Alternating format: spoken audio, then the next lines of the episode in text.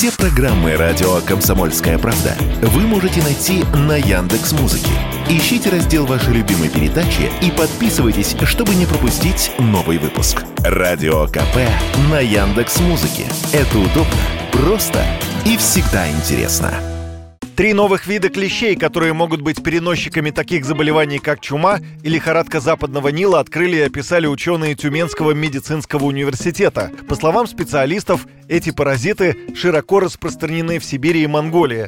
Результаты исследования опубликованы в Persian Journal of Ecology. Один из клещей был добыт в 2020 году из заспиртованных сборов зоологического музея МГУ, когда были обследованы имеющиеся коллекции летучих мышей. Другие были собраны в Бурятии и Туве с летучих мышей, которых затем отпустили в природу. Данные клещи не похожи на описанных ранее, рассказала радио «Комсомольская правда» кандидат биологических наук, доцент ТМУ Мария Орлова. У нас основные вообще различия клещей, именно вот данной нашей группы паразитов летучих мышей, как правило, мы ориентируемся на внешние признаки, то есть это клещи, которые, грубо говоря, просто они не похожи на все, что было описано ранее. Можно применить молекулярный критерий, но поскольку у нас было очень малое количество особей, молекулярку мы не делали, но внешние отличия настолько явные, что, как бы, в общем, сомнению не подлежит тот факт, что это их принадлежность к новым видам. Они сильно отличаются отличаются от ранее описанных видов.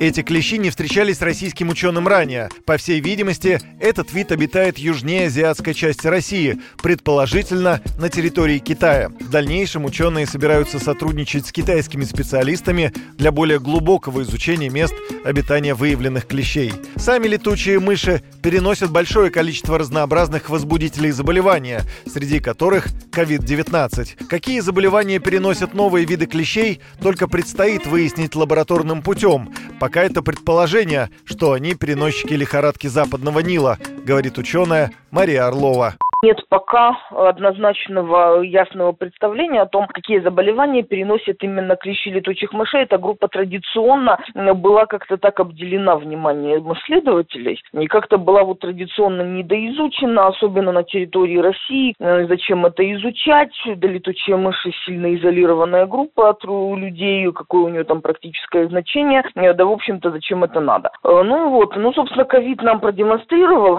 вообще, чем оборачивается вот, как бы сказать, недоизученность данной группы. Э, ну и, соответственно, сейчас активнее все-таки развиваются исследования э, паразитов, ассоциированных с летучими мышами, но пока до сих пор у нас, поскольку исследования начались недавно, у нас пока однозначного представления на эту тему нет. Теоретически предположилось, что раз э, данные клещи это гамазовые клещи, и раз гамазовые клещи в принципе могут переносить там, да, целый ряд опасных заболеваний. Ну, э, по большому счету, любые кровососущие э, паразиты переносят какие-то заболевания. Потому что, понятно, если они с кровью контактируют, то, конечно, они способны переносить каких-то возбудителей.